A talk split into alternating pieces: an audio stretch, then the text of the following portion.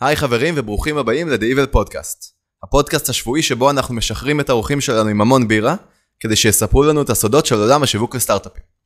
היום אנחנו מדברים עם עידו סלע, עידו הוא קודם כל אחד החברים היקרים שלי ביותר, אה, בנוסף הוא הפאונדר והמנכ"ל של חברת וייזי, שמונה היום אה, מעט, אה, מעט פחות מ-30 עובדים. עידו הוא יזם טק, בנה אין סוף דברים עד היום, הוא מומחה לשיווק באינטרנט ואופטימיזציה, ובכובע של הסוכנות עברו, דרכ... עברו תחתיו אה, תחת ידיו מעל 1,500 עסקים, חברות טכנולוגיה וסטארט-אפים. אז עידו, באמת, איזה כיף שאתה פה. איזה כיף להיות פה, יאללה, איזה כיף. אני מקבל יחס של VIP, אני מוכן להגיע גם מחר. סגור, תבוא, תבוא, תבוא, מבחינתי אני, אני איתך. אה, אז עידו, אנחנו מדברים ככה אה, פעם ביומיים שלושה, ושמנו לב לאחרונה ש... יש איזשהו ניגון חוזר לשיחות, שאנחנו ככה מציפים נכון. משהו מאוד מסוים. נכון. אז בשיחות השבועיות עולה, עולות כל מיני בועות ש, שהשוק אוהב לדבר אותן, ו, ויש לך דעה נחרצת לגבי חלק מהם. אולי גם תעצבן חלק מהאורחים הקודמים או הבאים, אבל אה, מרוב עסקים שבעצם אתה עובד איתם על הדברים האלה, אני חושב שיש מגמות שפשוט קופצות החוצה, ושווה לדבר עליהן. אז אני רץ איתך ישר בוא נדבר על, אתה יודע, כל הבאזוורד, CRO, ואגב, שגם דיברנו עליהם פה, ו-AB testing, שזה עולה בשיחה השנייה עם כל לקוח. למה CRO זה חרטא לדעתך? אני רוצה רק להתחיל בעצם באיזושהי הקדמה, בכלל בכל הסשן הזה. אז הסשן הזה בעצם זה שקרים שמספרים לנו. יש כאן השראה מבילי ריצ'ט, שיש לו פודקאסט מעולה שנקרא Top 10 Lies VC Tells Entrepreneurs. עשרת השקרים שה-VC מספרים ליזמים, אני ממליץ בחום כמובן, יש לו אגב עוד כמה סשנים מעולים. ואני בעצם, הסשן הזה מדבר, או הפודקאסט הזה, על השקרים שמספרים לנו בדיגיטל, אה, שאנחנו בעצם רואים בשטח. עכשיו, כמובן זה לא שקרים, אני אבל אציג את הטענה הנגדית לכל ה buzzword הזה, CRO ו split testing, ו AB testing, data driven וכולי וכולי. יש אגב הרבה, הרשימה ארוכה, ארוכה, ארוכה. עכשיו, באמת אה, אומר אה, פיטר טיל, שהוא אה, גם אחד היזמים הגדולים, הוא מה, כמובן המופרעים של, מה שנקרא המופרעים של פאלו אלטו, שהוא כמובן הקים את פייפל וכולי. לא צריך בסשן הזה להרחיב על פיטר טיל. הוא אומר שהוא מראיין אנשים, תגיד לי מה אתה חושב שאף אחד לא מסכים איתך, או רובם לא מסכימים איתך. ולי יש הרבה דברים כאלה. אז עכשיו, זה לא אומר, אני, מה שחשוב לי להדגיש, אני לא בא כנגד אף אחד. זאת אומרת, אני לא בא להגיד מישהו טועה או, אה, או מישהו לא יודע את הדברים נכונה. אני בא להגיד איזושהי דעה, להביא עוד איזשהו נדבך. וכמו שאני אומר לאנשים, גם כשאני מרצה במקומות מסוימים, תקשיבו חבר'ה, אני הבאתי פה דעה אחת. זה לא תורה מסיני. אתם תקשיבו, וכל אחד אחרי זה בסוף אוסף את הכלים שלו. אני מקשיב אגב להמון פודקאסטים בדרכים. והמון פעמים אני שומע, סתם דוגמה, נניח אה, וורן באפט הוא מרצה גרוע, הוא מרצה גרוע. אדם כמובן גאון על החלל. אתה צריך להקשיב ולהקשיב ולהקשיב ולהקשיב ולהקשיב, בסוף פתאום אתה טאק אוסף איזושהי עצה אחת שהיא עצה זהב. כמובן, יש אנשים שהם נהר של מידע, כמו סט גודין, שאתה בעצם מגיע ומקבל את הכל. אז זה מה שחשוב להדגיש. עכשיו, אמר פול גרם מ-Y Combinator, שקוראים לו כאילו היודה של הסטארט-אפים, אה, וגם הוא אגב מרצה לא טוב, אבל יש לו ים ים של שכל וים של תובנות. אז שאלו אותו... מרצה לא טוב. הוא מרצה לא טוב, כן. לא? הוא מרצה לא טוב. לגמרי. אבל זה לא חשוב, זה לא חשוב, כי הרטוריקה לא מעניינת, זאת אומרת, תורת הנאום פה לא מעניינת. בדיוק. אתה חשוב המידע. אילון מאסק הרי הוא אסברגר בכלל, ואתה, לאחרונה, בהשקה האחרונה שלו, של הטסלה Plaid, זה היה, זה היה כאילו ממש, הוא כמעט עלה שיכור. אבל אז מה? ומה שחשוב להדגיש זה מה המידע שלו, שאתה פתאום מקשיב, מקשיב, מקשיב. פתאום אתה מזהה, פתאום שהוא מוציא לך איזשהו מידע שהוא אה, מדהים ואתה לוקח אותו. אז אמר פול גרם, הוא אמר, שאלו אותו, תן לנו עצה טובה, הסטודנטים שלו ב-Y קומבינטור. אז הוא אמר, העצה הטובה זה עצה שאני לא יכול לתת, זה אתם צריכים לחוש את הבפנים. זה ממי להקשיב לקבל עצות. כי אנחנו באוקיינוס של מידע. ים ים של מידע, ומקבלים הרבה מאוד אינפורמציה מכל מיני מקומות, אנחנו צריכים לדעת למי להקשיב בעצם את, את הדבר, לאיזה מידע להקשיב ולסנן, ואת זה אי אפשר לדעת, בעצם זה הבטן שלך מדברת ואומרת לך מה לעשות ומה לא. אז לפני שאני אתחיל, אני רוצה בעצם להגיד מה זה שיווק ואת העולמות שהשתנו, וברשותכם איזושהי סקירה קצרה על מה קרה בעולמות השיווק. תראו, עד 1900 כמעט לא היה את העידן התעשייתי. אני קופץ רגע לכמה שלבים, עד 1900, עד 1950, ולא באריכות, אגב, אגב, לא באריכות, ב-60 שניות אני הולך לזכור את כל ההיסטוריה. אה, ממש את כל ההיסטוריה, אבל הכוונה כמובן ההיסטוריה השיווקית. אז לאחר מהפכה התעשייתית הגיע כמובן עידן הטלוויזיה, ב-1950 בערך, משהו כזה, הטלוויזיה והרדיו. ו... ואז כמובן הגיעו מפרסמים מטבע הדברים. ובעצם אה, מה שקרה למפרסמים, הם, אה, הם התחילו לפרסם וראו כי טוב. מה שהם בעצם ראו שיש להם רווח נורא נורא נורא טוב מתוך הפרסום. זאת אומרת שבמילים אחרות, וככה בעצם עובד מודל הפרסום, שאתה יכול לפרסם כמה שאתה רוצה. נניח פרסמת במיליון דולר, mm-hmm. והעלות שלך היא 900 אלף דולר, וכל הזמן לקוחות מגיעים, אז אתה בעצם יכול ללחוץ לגז, למה שלא תפרסם ב-10 מיליון דולר? והנוסחה הזאת עבדה שנים על גבי שנים על גבי שנים, עד ליום שהגיע האינטרנט. תכף אנחנו נבין את השינוי הגדול בעצם מה קרה ולמה התעשייה התפתחה, השתנתה. אגב, עסקים טובים, תמיד, אם מנתחים עסקים טובים מאז ומעולם, הם תמיד עבדו על אותם עקרונות. אבל המפרסמים היו שם מ-1950, במילים אחרות תור הזהב. באת 1950 עד 1995, לא משנה מה עשית. יום אחד ראינו את ג' יפית, שהגיע ערוץ 2, היא אמרה, מה ששמנו בטלוויזיה, למחרת נחטף ממדפים. זה היה חדש, ערוץ 2 הגיע, זה היה משהו שהוא מודרני. נגמר העידן הזה, נגמר, אתה מובך היום מפרסומות שאתה, שאתה רואה אותן. הפרסומות, כמות החשיפות הן אלפי חשיפות ביום, mm-hmm. אין בכלל מה לדבר, והעולם השתנה. למה הוא השתנה בעצם? מה, איפה הדרמה, ואיך בעצם בונים עסק טוב, ואנחנו נבין מה זה השיווק. מה שהשתנה זה ככה, אז הגיע כמובן טריליוני חשיפות, בכל האמצעים כמובן, האמצעים הדיגיטליים. כמובן מ-2007 שהגיע האייפון הראשון, או הסמארטפון הראשון, שאנחנו לא יכולים לדמיין את החיים שלנו בלעדיו. אז uh, אני לא יכול לדמיין לבוא לפה בלי ווייז, אני לא יכול לדמיין לבוא לפה, לא לחנות פה בלי פנגו, אני, אני לא יכול לדמיין את הדבר הזה בכלל. וגם בהתאמה החשיפות, וגם בהתאמה הכלים. אז מה שבעצם קרה הוא את הדבר הבא, שיש לך כל כך הרבה חשיפות, והמודל הזה, שפרסמת ב-X והרווחת X פחות, ואתה הרווחת כאילו, לא קיים. זה מה שחשוב להדגיש. היום אני בא לפה דרך איילון, אני רואה פה פרסומים באיילון. אתם רואים, אגב, את uh, קסטרו, קרונילה נמקה, כמה שמפרסמים יותר, ככה מפסידים יותר. ככה הם מפרסמים, ככה הם מפסידים, וזה אי אפשר להאמין את היחס הזה. אז אם אתה מצליח לייצר איזשהו בועה או סופר קריאיטיב וכולי וכולי, אתה מצליח איכשהו טיפה להכות טיפה את השוק. אבל הכותרת היא, תפסיקו לפרסם, תתחילו לשווק. וכמו שאמר גדול הדור סטיב ג'ובס, הוא אמר, אנחנו משווקים מלא, אתם פשוט לא יודעים איפה. ובעצם אפל משקיעים ים, ים, ים של כסף על שיווק, רק אתם לא יודעים איפה. אגב, אג... תוספת קטנה, כן. כשאתה מדבר על לשווק, אתה בעצם מדבר לא על למכור, אלא למתג. להגיע למצב שהשיווק ממתג את העסק ומייחד אותו, ולא בא למכור את האייפד הבא או את המשקפיים הבאים. כן, לא לצעוק, להפסיק לצעוק. זאת אומרת, הפרסום הוא בעצם לצעוק, אני פה, תראו אותי. אני אתן לכם את הקייס הכי מדהים ש... ש... שראו פה לאחרונה. לפני, לא יודע מה, כשלושה חודשים, טסלה הגיעו לארץ. משהו כזה. באותו לילה, וזה גם כבר הרקע ל-CRO בעצם, באותו לילה, האתר הגיע בדרופל, האתר בקושי ניתן בישראל, הם פשוט לא ספרו את המדינה המצחיקה הזאת ישראל. האתר הגיע, מה שאנחנו קוראים לזה לא מגויר, זאת אומרת, לא right to left. בלי הגיע... ניסיון אפילו, זאת אומרת, איכשהו זרקו אותו. איכשהו זרקו אותו, אפילו לא היה מיילים לקילומטרים. אשכרה. שזה, שזה כאילו נוגד כל קונברז'ן אפשרי, כאילו, במי שבא מלמוד... אגב, גם חצי כן. מהאתר לא היה right to left. חצי אומרת... מהאתר לא היה right to left. הוא בקושי ניתן, זאת אומרת, חיכי איתה, חיכי איתה, אמרו, טסלה הגיעו לסטאר שיכול להיות עומס, היא לא עומס. חבר'ה, טסלה, חברה של 700 מיליארד דולר, אפשר לשים פה עוד שרת, בבקשה, כאילו, אבל... סליחה לגסות, nobody fucking cares.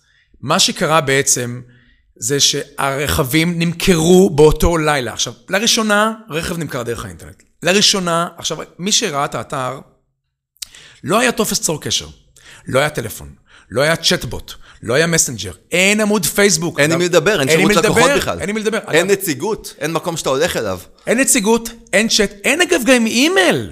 אין אימייל, יש שאלות ותשובות. עכשיו, כל הרכבים נמכרו, בסוגריים, גם אני קניתי אותו, אבל, כי אני, אה, אני פשוט חובב גאדג'טס, אמא שלי קוראת לי צעצוען, אז, אה, אבל בעצם מה העניין? מה העניין? בעצם מה קרה פה?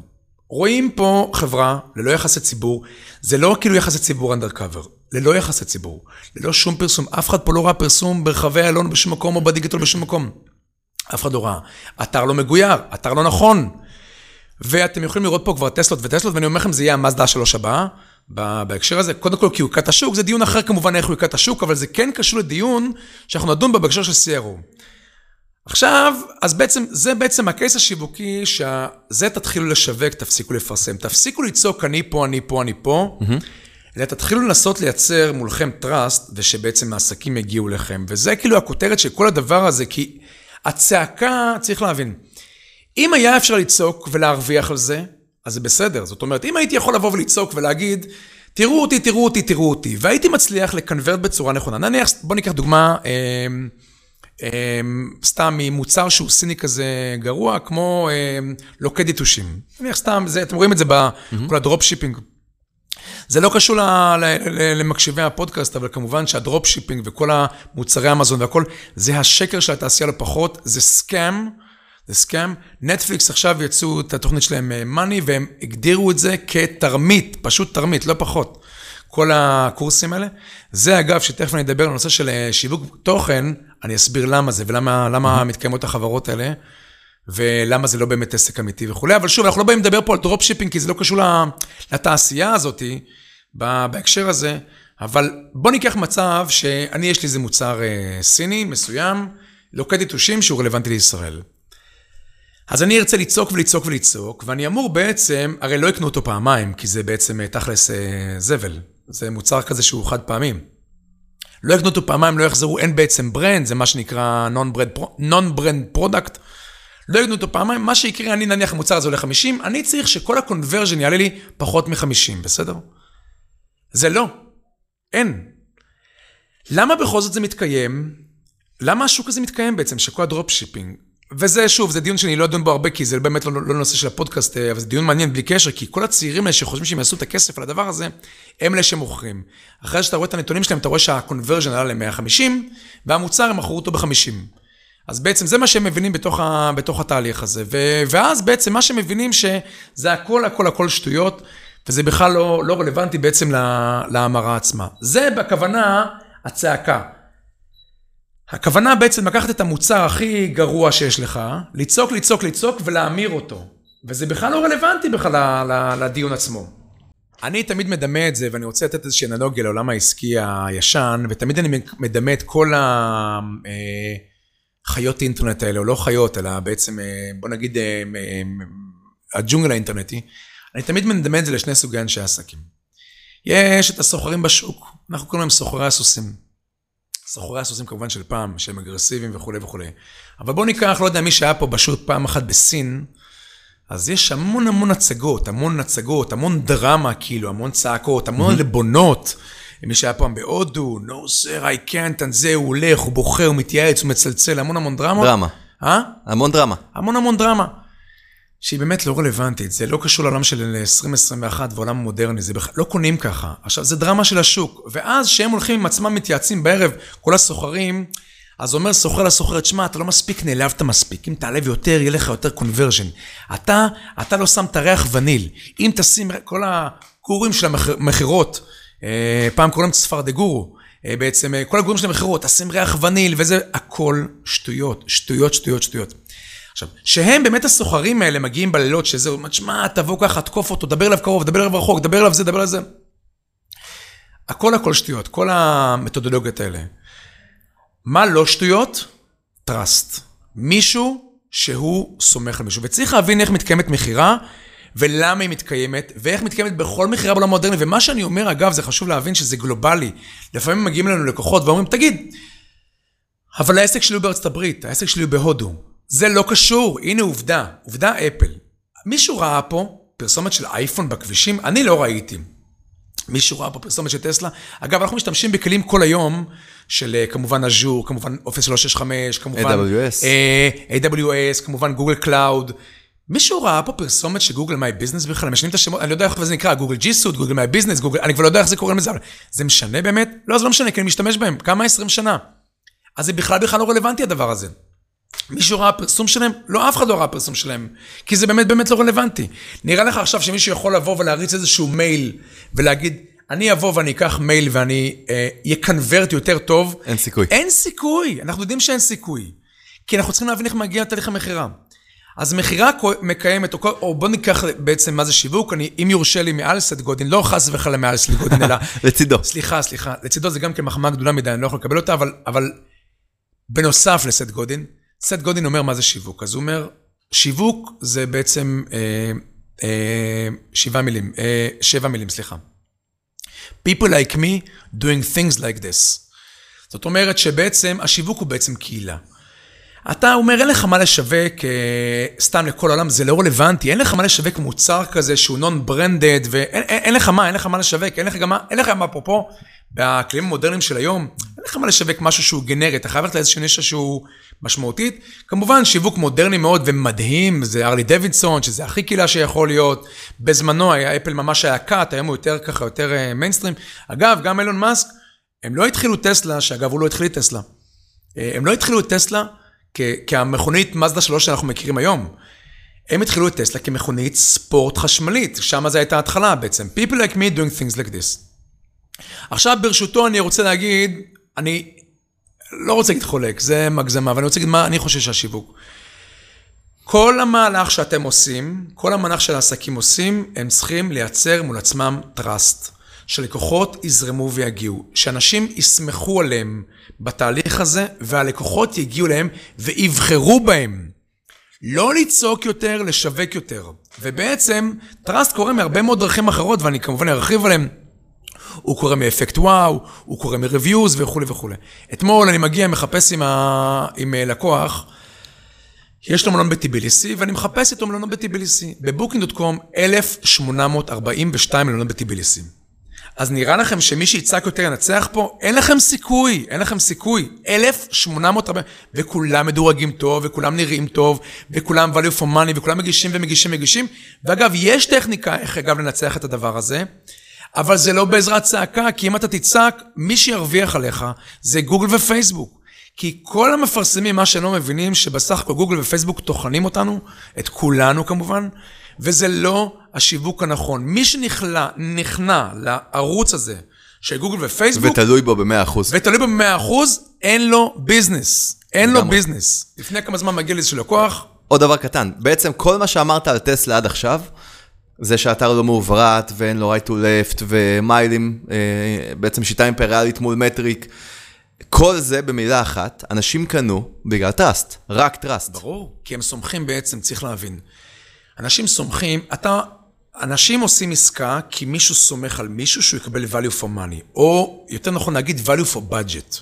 כי תראו, אני סומך על פרארי, אבל אין לי את הכסף.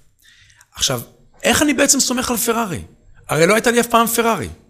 איך יכול להיות שאם אתה תציע לי פרארי אני אקנה אותה? איזה סצנריו זה שאני בעצם קונה אוטו? הרי יש פה מלא מלא רכבים חשמליים סינים, טובים, טובים, ברור. טובים, ואף אחד לא קונה אף אחד. עכשיו, טראסט מגיע מהרבה הרבה מקומות, מהרבה מאוד פסיכולוגיה וכולי וכולי, אבל בעיקר הוא מגיע ממקומות אמיתיים. אתה אומר, נניח, אתה לוקח פה יזם כזה כמו אילון מאסק, וכל אחד מכיר את ההיסטוריה, כמובן לא נרחיב עליה פה, בטח המאזינים מכירים אותו לפני ולפנים. אבל הוא כמובן הקים חברות וכולי וכולי, והוא יזם על, אתה קונה את היזם, אתה קונה את הבן אדם, אתה קונה את הדעה שלו. אמר סטיב ג'ובס בזמנו, שאני אה, אה, לא מעריך אותו אולי כבן אדם, אבל מעריץ את האדמה שהוא דרך עליה בתור יזם. אה, הוא יזם היזמים, כאילו, הוא כאילו... אגב, אילון מאסק הוא יזם היזמים החדש. ללא ספק בכלל, ללא אגב, ספק. רוחבי ופשוט מדהים. ללא ספק, לא ספק. אני בלונד אווי מהדברים שהוא עושה. אני לא, אני לא, אני לא, אני לא, לא, לא, לא יכול להאמין, לא יכול להאמין. רק לראות את, כאילו, את הטיל נוחת הפוך. זה פשוט נראה כאילו לקחו וידאו והפכו אותו. אה, רק לראות את כמות המיזמים המקבילים. מדהים. אני, יש לי סידורים בלילה, אני בקושי מצליח כן. להגיע למשפחה. זה כמו... לאחרונה אני חובב שחייה, לאחרונה התראיין אה, מרון חירודי, שהוא אלוף ישראל בשחייה, ואנדי מורז, שהיא אלופת ישראל ועולה לאולימפיאדה, היא, היא גם לומדת רפואה. אז הוא אומר, עכשיו, אני אמרתי, איך היא, מי, מי זאת המולטי טלנט הזאת? אז אומר, מרון חירותי, ואני כמובן הסכמתי איתו. איך היא עושה את זה? אני את השחייה בקושי מספיק, אתה יודע מה. עכשיו, אני מסתכל על מזהים של אילון מאסק, אני מת לאחור, אני מתעלף. אבל אנשים סומכים עליו, ובגלל שהם סומכים, אגב, מכל מיני סיבות, שחלקן אגב אובייקטיביות וחלקן אתה עושה את ההשלמות. זה כמו, יבוא לך להתראיין עכשיו אה, אדם, והוא יגיד לך, תשמע, אני הייתי אה, אה, טייס, סגן אלוף בצבא. עכשיו, יש מצב, אגב, שהוא אפס גדול. יש מצב. אבל יש מצב שלא, ואתה עושה כל מיני השלמות של, הוא יכול להיות שהוא רציני, ואני לא אומר שההשלמות האלה נכונות, אבל ככל הנראה הן נכונות. זאת אומרת, אתה אומר, אם אילון מאסק הקים כמה יזמים, כמה מיזמים, הוא כנראה בחור רציני, הוא כנראה יודע מה שהוא עושה, כנראה שהוא לא fooling around, כנראה הוא לא בא לסיבוב. אני לא אומר שזה נכון, יש מצב שהוא סתם עובד על העולם. יש כמובן הרבה טוענים שהוא עובד על העולם, כמו שיש haters לביל גייטס וכולי, אבל, אבל זה לא רלוונטי בכלל. עכשיו בואו נבין מה בעצם נאמר פה על אילון מאסק, שזה בעצם הכל שטויות. הרי אם מישהו ראה את האתר של מייקרוסופט לאחרונה, Office 365, או מי שבכלל ניסה לעשות אחסון ב-AWS, אתה הרי צריך לקחת בעצם מומחה לידך, כמות הפיצ'רים והאחסונים, אתה, אתה, אתה צריך ממש assistant. עכשיו, זה הדבר הכי לא friendly שנראה ever ever. הם פשוט אמרו, אנחנו יורקים על ה-UX. יורקים על ה-UX, אנחנו פשוט יורקים. אגב, זום אפרופו, זום, זה המערכת הכי UX הכי גרועה בעולם. אני, אחד מהשקרים שאני אומר ש-UX הוא overrated. ושזה, תראה את זום, כאילו, אתה, אין לך אפילו favorites לאנשים, אין לך בכלל, אין לך, אתה, הצ'אט, אתה צריך ארבעה, כל דבר ארבעה, חמישה קליקים, ואני כמובן חי עליו. כי הציבור, אבל יש אגב סיבה להצלחה, שלא, זה לא כאן, כמו גם אגב סיבות להצלחות, שזה לא כאן, שזה לוואטסאפ, וזה גם כאילו לכאן. אה, יש פה, אה, אתה יודע, תזמין אותי לבירה, יש פה הרבה סשנים בערוץ הזה. אנחנו לא, יש, לא מוגבלים בזמן. אבל יש קייסים מדהימים, אגב, לחברות האלה, ואין שום דבר ביד המקרה. אבל מה שכן זה שטות, מי שיראה את האתר של AWS, הם אמרו, תקשיבו, עכשיו, כשאדם בא ל-AWS, הרי אין לי ספק שהמאזינים שלנו, כל המאזינים שלנו, אה, בטח שהם הלכו להוסטינג, התחילו מ-AWS, אגב, ג'ף בזוז אמר שהוא צחק, כי A.W.S זה כמובן הביזנס שלהם. דימו אותו, אחד מהעיתונים אמרו לו שהוא כמו אה, פיצוצייה שבעצם מוכרת מאחורה קוקאין. אז אה, הוא דימה את המוצרים הרגילים לפיצוצייה, שטעם, ומאחורה הקוקאין זה ה-AWS. אבל בוא נגיד שנייה אחת רגע, למה אדם, בכלל לפני שהוא בכלל הכריע, הלך ל-AWS. כי יש פה חברה של שני טריליון דולר, כי יש פה את אחד מהיזם מהיזמים שאתה סומך עליו, שהוא אדם רציני ששמעת אותו, שאתה קורא אותו וכולי וכולי, כי אתה יודע שהם כנראה השקיעו בך, כי אתה שמעת שהם רכשו חברות בתחום הסייבר וכולי וכולי. יש לך הרבה מאוד פאזלים שאתה בעצם משלים איזושהי תמונה. Mm-hmm. נכונה או לא, אני לא בהכרח אומר את זה עכשיו. למי אכפת מה-UX ואם זה קשה? אני אעבור את המכשול של ה-UX. כל אחד ואחד פה, חצי מהמאזינים שלנו, יש לנו Google My Business, Google G Suite, סליחה, אותו Google G Suite. גם אני מביניהם, לא דיבר עם אף נציג. לא דיבר עם אף נציג. שילם, רכש, משתמש וכולי וכולי. Office 365, אף נציג כמעט. אז, אבל איך זה קורה הדבר הזה? כי אתה סומך על חברה של שני טריליון דולר, שיש להם את השרתים הטובים ביותר בעולם, והם ככל הנראה, ברור שהם, יש להם שרתים יותר טובים משלי. עכשיו, אתה עושה את ההשלמות האלה, וזה ה trust. עכשיו, כמובן שהם יצרו את זה חלקו אובייקטיבי, כמובן שיש פה חברה ענקית וחלקו לא, אז אני מניח ש... בוא ניקח דוגמה ותכף ניגש ל-CRO.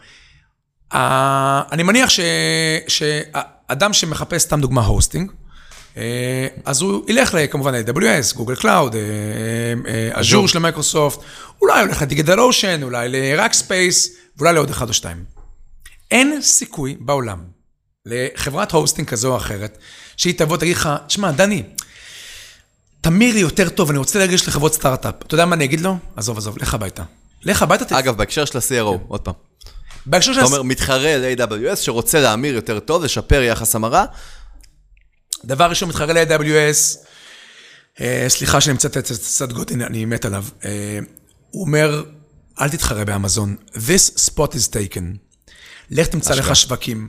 הוא אומר, הערוץ הזה מטופל כל כך טוב, באמת, כל כך כל כך טוב, אין טעם להמציא עכשיו Waze. באמת, זה, זה, באמת, זה, זה מטופל נורא טוב. אתה יודע, אם יבוא מישהו וחושב שיש פה איזשהו כשל שוק, יש מצב שהוא יעשה את זה, אבל זה באמת באמת מטופל טוב. אז בעצם כל ה... זה לא הייתה הקדמה, כי זה, זה המהות בעיניי, זה לא הייתה הקדמה למה שאני הולך להגיד את השקרים, אה, או את האמיתות הנכונות, או את המחלוקות, אבל זה בעצם חשוב להדגיש. השיווק הוא לא, תראו אותי, אני פה, תצעקו, זה לא השיווק. השיווק הוא לייצר אמון. השיווק הוא פודקאסטים, השיווק הוא ביקורות אמיתיות של לקוחות אמיתיים מרוצים. השיווק הוא לייצר עסק אמיתי, זה השיווק. ואני אומר מה השיווק הוא? לך תבנה trust מול בית העסק, זה השיווק. ברגע שאדם סומך עליך ואוהב אותך, הוא מצלצל אליך ואומר לך, שלום, אני מבקש לשמוע, אני מבקש אה, review עליך, אני מבקש, לדוגמה, חברת תוכנה, אה, אחי, יש לו בית עסק בתחום הספורט, ואני מסתכל על תוכנה לספורט בשם, בשם כמה, כמה תוכנות אני מסתכל בחו"ל, אחת מהן Mindbody Online. מישהו חושב שבגלל האתר או לא האתר או צבעים אני אומר? מה פתאום? אני מסתכל על ה-reviews, אני שואל קולגות, אני מסתכל בדיוק כמו שכל אחד ואחד פה עושה את זה. אז הנושא הראשון שלנו הוא CRO, הוא כמובן conversion rate optimization, שיפור יחסי המרה, שאני חושב שזה סתם, לא קשור, לא רלוונטי לעולם הזה בכלל, אפשר למחוק אותו בכלל מהדיון, אבל אני אסביר בעצם למה. ואני אסביר למה, וכמו ביל ריצ'ט שאמר, אני אסביר מה השקר, אבל אני אתן איזושהי הסתייגות קטנה לאיפה האמת גם אה, נמצאת, או איפה אני חושב שזה נמצא. אז מה הציבור בעצם חושב שזה CRO ומה תמיד סקסי להגיד? תמיד אנחנו מגיעים למצגות, להרצאות, אומר לך, תשמע, היה לי דף נחיתה כזה, שיניתי כפתור הכתום, והוא אה, הפך לכתום, הגדלתי את הפונט מקליברי לתהומה, ואתה לא מאמין, הקונברז'ן היה מ-30% ל-55%, ואז הימרתי, ואז נהייתי עשיר, וזה וזה. bullshit, bullshit, bullshit. אני לא יכול להסביר עד כמה. ו- ואגב, זאת לא, חשוב להדגיש שזאת לא דעתי. אני מדבר מ-1,500 לקוחות. ששום CRO לא רלוונטי. ותכף אני אסביר CRO, וכמובן ניתן case מאחד הגדולים, זיכרונו לברכה, טוני שי מזאפוס, שאני ממליץ, אני... זה חובה כמובן לשמוע אותו. יש אגב הרבה הרבה פודקאסטים של אנשים מדהימים, כמו טים פריס וזה. טוני שי, אגב, הוא גם מרצה טוב. כאילו, ממש לפני איזה שלושה חודשים הוא נהרג בתאונה מטורפת, אבל uh, החותם שלו נשאר, ויש לו כל כך הרבה דברים שאני רוצה לדבר פה על שלושה דברים. אז קודם כל, מה השקר? השקר הוא שמישהו שיבוא ויעשה כפתור צהוב, כפתור כתום, כפתור כזה, כפתור כזה, הוא ימיר יותר, וזה שטות מוחלטת, מוחלטת, מוחלטת. עכשיו, צריך להבין פה רגע אחד, איך מתקיימת ההמרה בעולמות המודרניים. ושוב, בגלל שאנשים כל כך, כל כך חשופים ל, ל, לכלים, אז צריך להבין איך מתקיימת ההמרה. ההמרה מתקיימת כי מישהו סומך על מישהו, אבל הוא סומך בדרך כלל על מישהו שהוא טרסטבילי. הרי נניח אני לא מבין כלום בנדל"ן, אין לך מה לשאול בנדל"ן, כי, אתה, כי אין לי מה לתת לך. אבל אני כן מבין בכלים, ויש לי מה להגיד בין Trello לבין Asana לבין Monday לבין ClickUp. ויש הרבה מצב שאנשים ישאלו אותי את השאלה הזאת. זאת אומרת שהמכירה מתחילה בכלל, המכירה מתחילה כי בית עסק בנה לעצמו חבורה של אוהדים.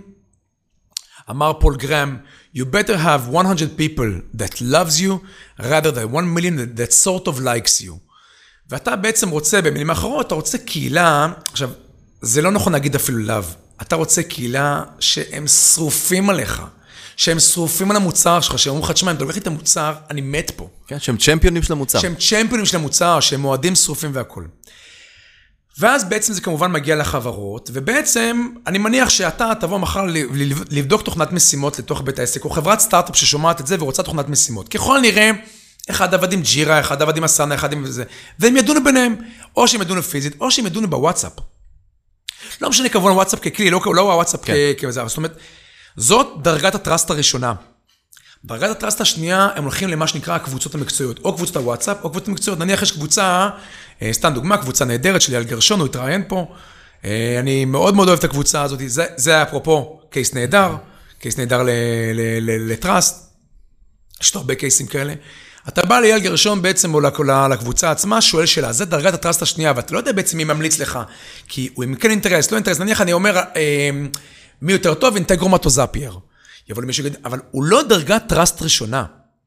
כי אם אני ממליץ לך בתחום שאני מבין, נניח, אגב, אני לא יכול להמליץ לך על שרתים בין AWS לגוגל, אני באמת לא האוטוריטה לקחת את ההמלצה הזאת. אני כן יכול להמליץ לך... אגב, זה נושא לאחד הפודקאסטים בהמשך. צריך חובה, לעשות השוואה מסודרת מאוד. מה מקבלים ב Azure מול AWS. וגוגל.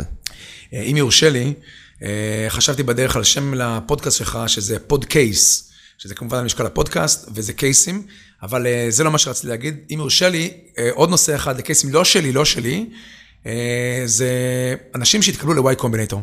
שאני חושב שהם לגמרי, באמת נהדרים. ויש ו... כמה חברות ישראליות מדהימות שעשו את זה לאחרונה. נכון, נכון, יש הרבה חברות. לדעתי פה השכנים שלכם, גסטי, גייסו נכון. מ-Y Combinator, חברה נהדרת, יש הרבה חברות טובות שגייסו וכולי, אבל זה גם דיון אחר, אבל הדיון של Y Combinator הוא דיון שכולו trust. אגב, זה כבר רשום. אה, רש... רשום ב Trello. אני אגב, אה, טוב, זה לא מעניין ClickUp, זה אנחנו פשוט חובבי Asana, אבל זה לא, לא משנה. בכל מקרה, הדיון הזה של המשימות היה נסגר בכלל ברמת הוואטסאפ, ואם הוא לא ברמת הוואטסאפ, לא הצלחת להשיג את המידע, הוא היה נסגר בקבוצות המקצועיות. אחרי הקבוצות המקצועיות, הוא היה עובר לאיזשהו חיפוש בגוגל, אבל הוא לא היה בגוגל בתוצאה של פרסום. הוא היה הולך לגוגל לאזורים כמו Capterra, G2. אגב, דוגמה ממש מעכשיו, אנחנו עברנו ל ClickUp בחודש האחרון, אה, עבדנו על איזשהו מישמש של Trello ו Asana ביחד. זה התחיל ככה, בקבוצה ב Super Tools, אגב, קבוצה מדהימה גם כן של טומי נכון, ברב, נכון, קבוצה נכון. מטורפת. נכון. אה, שמעתי הרבה, דרך שם אך ורק הכרתי את הכלי הזה. עמית הכיר אותו מחבר שזרק לו משהו בעניין. אה, עוד חבר שלי התחיל לעבוד עם ClickUp, מפה לשם ה trust כבר הונח. נכון, הוא כבר נכון, נמצא, נכון. ואז אנחנו מדברים על feature פה, feature שם, נכון, מחיר, נכון. אבל זה כבר לא העיקר. ה trust, אם יש להם מה להציע והמוצר טוב, אנחנו שם. נכון, תראה... אגב, אנחנו באמת בחרנו ועברנו.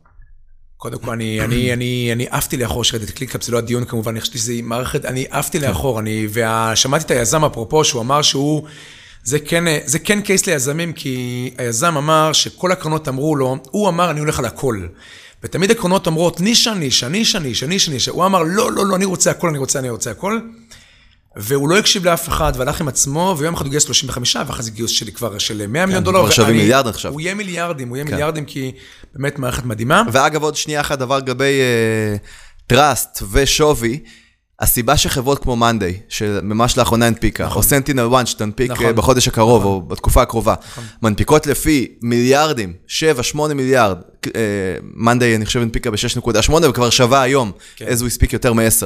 זה פשוט מטורף וזה 100% בגלל trust. החברה עצמה, ברור. הוואלואציה היא לא לפי מה שהחברה הרוויחה slash שווה, זה לפי איך שהשוק תופס אותה, ואת השוק של איך שהיא עובדת, וזה ממש וכמה הוא גם מעריך trust, trust, תראה, trust. כמה הוא מעריך אותה, אבל בעצם מה שאני תמיד אומר, אני מופיע הרבה פעמים בפני אנשי מכירות. אני אומר להם, תראו, אם אתם צריכים להתחיל לשכנע, אתם לא בשיחה הנכונה. אתם לא. בשיחה הנכונה. אם אתם יורדים לפרטים, אתם בשיחה הנכונה. עכשיו, אה, העניין הוא בעצם שה... אתה יודע, כאילו, המחיר לרוב, בדרך כלל, הוא בכלל לא פקטור. אני לפעמים, כשאני יושב מול סטודנטים, אני אומר להם, תגידו, אם אני אומר לכם דוגמה אמיתית, דוגמה אמיתית, אמיתית, כביכול כמובן אמיתית. הייתי אומר לכם, מי יקנה פרארי ב-100 אלף שקל? ונניח שהיא עולה מיליון וחצי, ואתה לא יכול למכור אותה, ולא יכול למכור אותה. אז כמו, הגברים כמובן, אני פונה לגברים. 100% מהגברים מרימים את היד, ואגב, כמובן, אני ביניהם. אבל רגע, לא נסעתי בפרארי. איך זה יכול להיות? אז קודם כל, מה קרה פה? אני אומר, תראו מה קרה פה.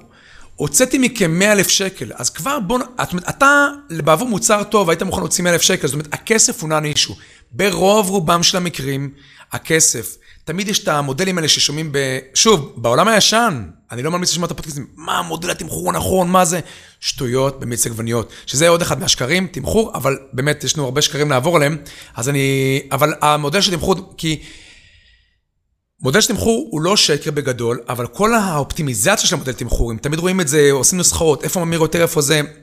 הנה אדם, סטודנט, שמוכן להוציא 100,000 שקל, זאת אומרת, הוא היה מוכן להוציא הלוואה, נגיד לכם 100,000 שקל, כי הוא חושב שזה נכון, לרכב שהוא לא נסע בו בכלל. איך זה יכול. להיות? והוא לא נסע בו, כי מישהו הצליח לבנות בתוך התהליך הזה. הוא חווה בניית טראסט מהרגע שהוא בן אה, חמש, נכון. עד היום. נכון, נכון, נכון.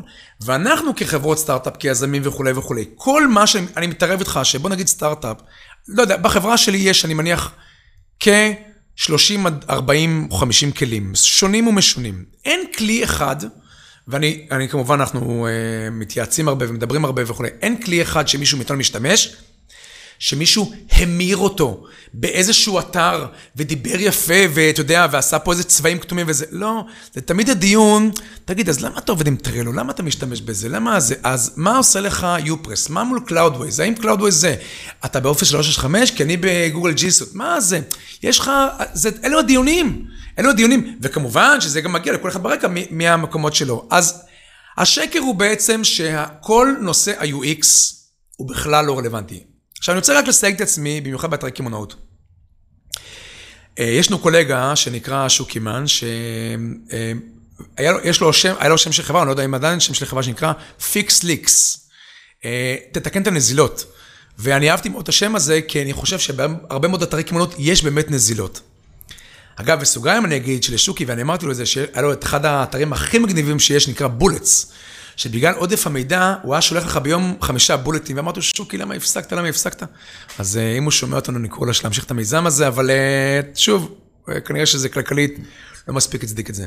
אבל בעצם, אני מאוד אוהב את המונח הזה fix leaks, בהקשר שהיום המון המון אתרי קמעונאות לא ממירים בסטנדרט, כי קודם כל יש להם בכלל נזילות דרך האתר.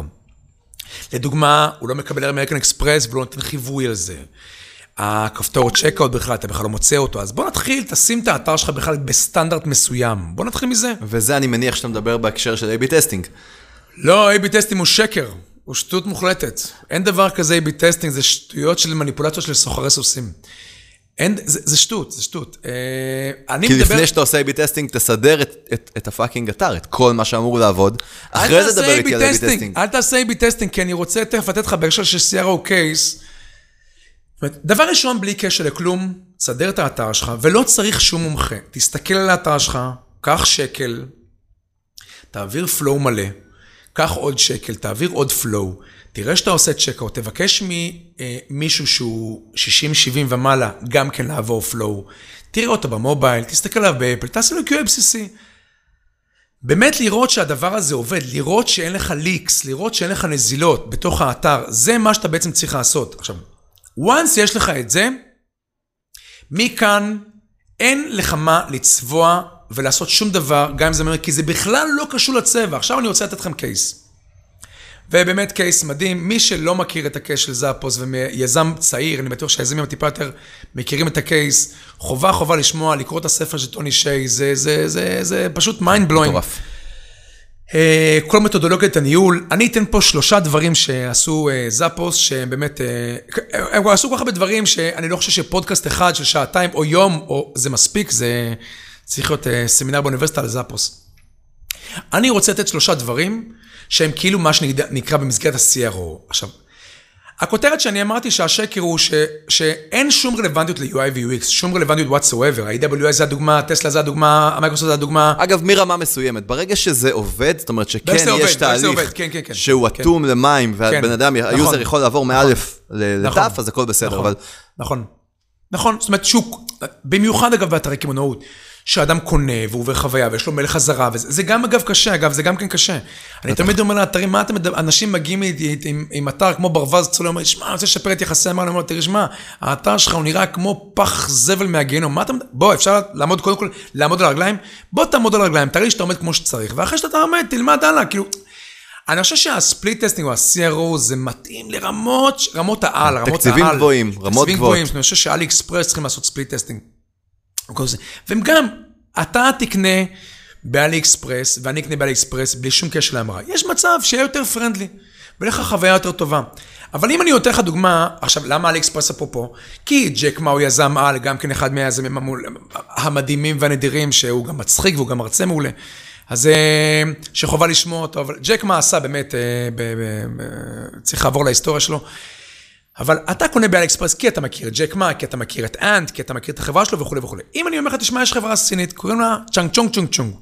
בוא תקנה את אותו מוצר בפחות כסף. אני מתערב איתך שאתה לא קונה, כי אין לך דרגת ה trust מול היזם, מול החברה וכולי. וכולי. אז זה לא קשור ל-UX. עכשיו, מתי כן לעשות split testing או A-B testing? כי כדי לייצר חוויה שהיא יותר נעימה ללקוח. אבל אם אתה מסתכל על ה checkout של אמזון, אותו checkout כ-5,000 שנה.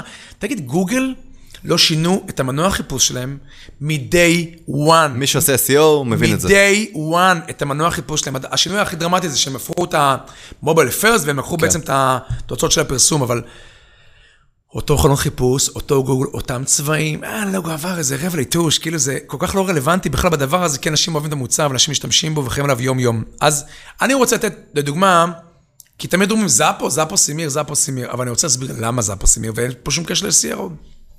שלושה דברים. יש uh, מיליון. טוני שי אמר דבר כזה, הוא אמר, תקשיבו חבר'ה, אנחנו רצינו, חשבנו איך לעשות באמת וואו אקספיריאנס. זה באמת, כאילו, הרי, כי, וזה גם חשוב להדגיש שבעולם היום, כל ה... כל, ה... כל החוויות הן חוויות בעצם רגילות. אנחנו כבר רגילים שאתה מזמין משלוח, אתה יודע, אתה, כל אחד בא פה, מזמין וולט, אחרי רבע שעה הוא אצלך, אתמול אני מזמין, אני במשרד שלי, הייתי צריך איזה מעטפה מתל אביב. אני פותח Gett, הוא מגיע מעטפה, תוך שבע דקות המעטפה אצלי, אני, אני, אני אגב עד היום מעריך את זה, זה כאילו, אה, זה לא יאומן. אתם מכירים את ה... אה, שלואי סי קיי אומר לילדים שלו, אז uh, היום זה לא politically correct לדבר על לואי סי קיי, אבל אני גם לא, לא politically correct, אני מאוד אוהב אותו, אבל סליחה, אני מתנצל בפני המאזינים. אז לואי סי קיי אומר לבנים שלו, הוא אומר לו, הוא עושה כזה פרצוף, כמובן אנחנו לחכות, הוא אומר, הוא אומר לו, Dad, it's not working, כאילו המובייל פון בתוך האינטרנט. אז הוא אומר לו, son, it's going to the fucking space and back, כאילו, כן. תעריך את זה, כאילו, הוא הולך לאינטרנט, עכשיו, אינטרנט ברכב, זה מדהים. אז אני מגיע לי גט ואני blown the way בהקשר הזה, אבל אני מצטער להגיד, לדור הנוכחי זה עדיין לא וואו אקספריאנס. נכון. בוא אני הולך לתת, לתת מה זה wow experience. כי זה ה basic, Wolt ו Gett ו... Wolt ו Gett, ו Google Docs. מהיר, והיום... כל היום... מי שבונה אפליקציה, הקהל שלו שופט אותו ליד Google Docs, ברור. Sheets ו... ו Trello. אגב, בכלל שופטים אותך לפי כלים מודרניים שהם, אה, שהם קיימים היום, כאילו כל אחד שופט לפי הדבר הנוכחי. זאת אומרת, אם אתה בא עכשיו מחר להוציא איזושהי אפליקציה טובה, אז יש לו כמובן אפליקציות מדהימות ונדירות בתוך הטלפון שלו, ואתה, הוא שופט את זה לפי זה, הוא לא יודע ש... יש פה מיליוני שנות עבודה באיזה, הוא שופט את זה. אבל בגלל זה, אגב, צריך, באמת, אה, זה אולי לא קשור, אבל זה דיון אחר, שבאמת יזמים צריכים ללכת למקום הביטולי יותר, לקרקע הביטולית, כי לבוא לקחת אה, אפליקציה, כן, שבאמת להיות אה, באסטרטגיית more of the same, איזשהו פיצ'ר אחד, אין, אין, חבר'ה, אין, אין. רגע, אז בוא, נחזור. לטוני שיי. טוני שיי, תודה רבה, זה חשוב מה שאתה אומר. זה פשוט אה, אה, שלוש נקודות סופר חשובות שאני מכיר אותן גם. טוני שיי אמר, אם תרצה, בעוד חצי שנה תזמין אותי לרק סשן על טוני שיי, ואני אתן פה עשר נקודות. אני מזמין אותך מחר, אתה יכול להישאר. אחרי ההקלטה הזאת נקליט עוד פרק. מה זה עשר? זה באמת, אתה שומע, ואני אומר לך, יש לך אור בו, ואז אתה שומע אותו. אחת מנקודות, לדוגמה, שאתה שומע אותו, הם אמרו, הם הלכו הכל הכל הפוך, הכל הפוך. אבל שהכותרת היא wow experience, זה הכותרת. אז אחד מהדברים שהם אמרו, הם אמרו ככה, הרי כל החברות, לדוגמה, אה, תמיד רוצות שכמה שפחות ידברו ב call center. מודדות, מדדים, מדדים, מדדים, כל המודדות וזה וזה, כמה שפחות, תדברו כמה שפחות, תעשו כמה שפחות, הכל כמה שפחות. בא טוני שי אמר, חברים, כמה שיותר. שבי, עכשיו, יותר מזה, נכון, כל החברות, יש להם תמיד checklist, מתודולוגיה, איך אתה עונה, איך אתה מגיב, איך אתה זה, איך אתה מריח, איך אתה יושב. יש להם שורה אחת, make the customer happy. Uh, פה אני רוצה להגיד עוד חברת מופת, uh, יש לה הרבה הרבה תובנות, גם עליהם צריך לעשות case, חברת Basecamp, לשעבר 37 signals. טוני שי אומר, make the customer happy. עכשיו, הוא אומר לאנשים, זה לא אומר, זה הנחיה, תדברו כמה שיותר עם הלקוח. עכשיו, יש להם שיא, מישהי דיברה עם לקוח שמונה וחצי שעות. עכשיו, עכשיו אני חשבתי, חשבתי עליה, חשבתי עליה, זאת אומרת, היא דיברה עם הבן אדם, אמרה לו, חכה שנייה אחת, אני הולכת לאכול עכשיו. הם לקחו את זה לאקסטרים, זה גאווה. יש להם לוח, ואומרים, אה, דברה דיברה איתו ככה, הם לקחו את זה לאקסטרים, היית דיברה עכשיו ארבע שעות, היית דיברה שלוש שעות עכשיו. עכשיו, זה מה שנקרא, אה, סט גודין אומר, what is remarkable? הוא אומר, things worth making a remark about. לגמרי. אם אני מרשה לשאת את התרגום העברי לזה, זה מה זה מצוין, דברים ששווה לציין אותם. עכשיו, תגידי שאם אתה היית מדבר עם נציג לקוחות שמונה שעות, למחרת לא היית מגיע והיית אומר, חבר'ה, זה וואו אקספיריאנס. אגב, זה שמונה שעות, שמונה שעות לא, לא עם נציג ישראלי שנותן לך לחכות שמונה שעות על הקו. שמונה שיחה, שעות שיחה משמעותית. שיחה לרבות הליכה לשירותים, לרבות אוכל, ולא רק זה, כל מצב אחר, היה מנכ"ל מגיע, אומר, אתם fucking דפוקים, אתם שרפתם לי פה יום עבודה. הם הפוך! הם שמים אותה על הכותרת, והיא מדברת ארבע שעות, והיא מדברת שלוש שעות. זו דוגמה אחת שהיא כאילו דוגמת מופת, באמת wow experience. דוגמה נוספת. דוגמה נוספת, הם באו ורצו, הם הלכו למחסנים, ומיקמו הרבה מאוד מחסנים. קודם כל, רק שתבינו שהחברה הזאת היא כל כך חברת מופת, שאמזון רכשו אותה. יש מעט מאוד חברות בהיסטוריה, פחות מלדעתי חמש חברות. שאמזון אמרו, ה-DNA של החברה הזאת, זה DNA מופת, שאנחנו לא מטמיעים אותה בתוך אמזון. שה-DNA של זאפוס הוא יותר מה-DNA של אמזון, אין דברים כאלה. עכשיו, עכשיו, טוני שי אמר, אנחנו רוצים לעשות וואו אקספיריאנס. עכשיו, לקחו מרכזים לוגיסטיים שהם בהרבה מרכזים לוגיסטיים, ויותר מזה, הם אמרו, בוא נחזיק את המרכזים האלה 24/7 פתוחים. תדמיין, בוא ניקח דוגמה שיש לך מרכז לוגיסטי, בישראל זה קצת פחות רלוונטי, אבל בוא ניקח דוגמה שיש לך מרכז לוגיסטי בעכו, בסדר? נוסף. אבל הוא פתוח 24-7, והוא אומר, חבר'ה, זה הפסדי, הוא אומר, הוא מציין, זה היה הפסדי, להחזיק מרכז לוגיסטי במקומות שהם מרכזיים, ולהחזיק אותו 24-7, זה הפסדי. כל אחד מהקרנות שדיברו איתו, אמרו לו, אתה מטורף, אתה משוגע, אתה הזוי. עכשיו, אדם, שימו לב לדבר הבא. אדם הזמין בשעה אחת וחצי בלילה נעליים. בשעה שבע בבוקר, הנעליים אצלו. זה וואו אקספיריאנס, לא וואו אקספיריאנס. עכשיו, תדמיין שאתה יושב בנהריה, ויש לו מחסן לוגיסטי בעכו, יושבת מישהי עם החברות שלה, או עם עצמה, לא משנה, לא רלוונטי, ומזמין נעליים, או מישהי, מישהו כמובן לא רלוונטי. ב-7:00 יש נעליים. זה וואו אקספיריאנס. ועכשיו הדבר השלישי, עכשיו זה לא כמובן דבר שלישי, יש עוד הרבה, אני פשוט, אתה, אה, אה, יהרגו אותי, אבל, אבל ברמת הזאת, יש עוד הרבה, אבל הדבר השלישי הוא אמר את הדבר הבא, שוב, הפוך מכל דבר. כל חברה עצמה אומרת, הרי מה כל קמעונאי שונא? את ההחזרות כמובן. כי כמובן מפסידים על זה כסף, כי זה return back. אולי, סליחה, אני רגע רוצה, אני רוצה להוסיף עוד דבר בהקשר של ה-conversion, תסלח לי, אמרתי שלושה דברים, אני אגיד ארבעה. עוד דבר הוא אמר, הוא, לראשונה, בנעליים, הוא אמר 365 ימים return policy. זאת אומרת, אתה לבשת את הנעל, 11 וחצי חודשים, פתחת להם טיקט, אמרתם, חבר'ה, תקשיבו, אה, הנעל הזאת היא לא, לא לטעמי, 11 וחצי חודשים היא כולה מרופטת. אז הוא אומר לך, תקשיב, לא רק שאני מחזיר אותה, אני לוקח את המשלוח עליי. וואו, הרי תמיד עם חברות המשלוחים, אני באתי לאחת החברות הישראליות, לא רוצה לנקוב בשמה, וקניתי משקל. אני מקווה שהמאזינים לא רואים אותי, כי אני אה, השמנתי חמישה קילו בקורונה. אה, זה חלק מה... אגב, רואים אותך. אז אני... זה הזמן להגיד שרואים אותך. אז אני מבקש ממי שעורך את זה... אנחנו נוריד לך את הבטן. א', הוריד לי את הבטן, ולא רק זה, האחים שלי צוחקים עליי שאני לבן פסטרמה עובד במשרד. אז אני מבקש גם שתעשו לי פוטו בשיסוף, אם אפשר. אם אפשר, גם להוריד את המשקל וגם לעשות אותי שזוף. אז אה, כי האחים שלי, אחד בים, אחד הוא שחקן בחוץ, אחד דומה לתום קרוז, אתה מכיר אותו? אז הם כל הזמן עושים לי שיימינג, אז אני מבקש שתעשו אותי הרבה יותר, אה, כאילו, הרבה פוטושופ, הרבה פוטושופ. הרבה פוטושופ. אז uh, בעצם משהו, uh, משהו אמר פה ב, ב, בהקשר של החוויה הזאת, 365 ימים, אני לוקח מזה. עכשיו, הקמעונאים לא רוצים להחזיר, אני קניתי את המשקל, קניתי משקל, משקל לא תקין, ב-day one, בשנייה הזאת. אז uh, פתחתי עם טיקט, כמובן צלצלתי, לא פתחתי טיקט, צלצלתי, חיכיתי, חיכיתי, חיכיתי, חיכיתי, חיכיתי, אמרתי, אין בעיה, אמרת לי, שלח לנו, ונחזיר לך את זה. של, שלח לנו, כאילו, לך, לך אתה לדואר, אני אלך כן. לדואר. עכשיו, אתה יודע כמה אני חי אופטימיזציה ואני אלך לדואר בזבז את הזמן? אני, כל דקה שלי מחושבת. לך לדואר, ת, ת, ת, ת, תעמוד שם בתור, תיקח חבילה וכולי וכולי, שלח לנו, אנחנו נשלח לך חדש. אז אמרתי, תודה רבה, וכמובן זרק את המשקל לפח. אבל זה כמובן מר ישראלי. ועכשיו הם מדברים איתי, אחרי זה אותו לקוח מגיע אליי ואומר, תשמע, אני רוצה לשפר את ה-CRO, ה-conversion שלי לא טוב. אני אומר לו, אני אומר לו כמובן, העסק שלך הוא פח זבל. הוא מיץ של פח זבל. אתה יכול בבקשה לשפר את העסק שלך, וכאן, אני באמת, אני חווה כל כך הרבה עסקים ורואה אותם, ואני מצטער להגיד, כלפי הרבה עסקים, וגם חברות סטארט-אפ, שרוב העסקים הם זבל. עכשיו, זה לא רוב העסקים הם זבל. יש רוב, הרבה עסקים זבל, זה לא זבל, הם פשוט לא צריכים זבל. לשפר משמעותית, לא להתעסק במחיר לליד, לא להתעסק ב-CRO, לא, נכון. לא להתעסק ביחס המרה, נכון. אלא לשפר נכון. את זה שכשלקוח מגיע והוא כבר נכנס אליך לעסק, נכון. אז הוא ברזל ודבק בתוך העסק. נכון, נכון, זאת אומרת, הכוונה, ותכף, אחד מהשקרים שאני מספר פה, זה על מחיר לליד, זה אחד מהשקרים, ואני ארחיב על זה כמובן, אז ה-CRO, אז טוני שאמר 365 ימים return back policy והמשלוח להם, עכשיו, תבינו. מטורף. זה הזוי. והדבר הנוסף שהוא אמר, ופה אני חרגתי פה באחד. אז uh, הדבר הנוסף שהוא אמר, הוא אמר ככה, כל הרי חברה אומרת, הריטיון זה הכי בעייתי שלהם, אבל כל חברה אומרת, תשמע, אני מבקש ממך, אני מזמין לך איזושהי חולצה אחת, באמת, תלבש אותה. הוא אמר לא.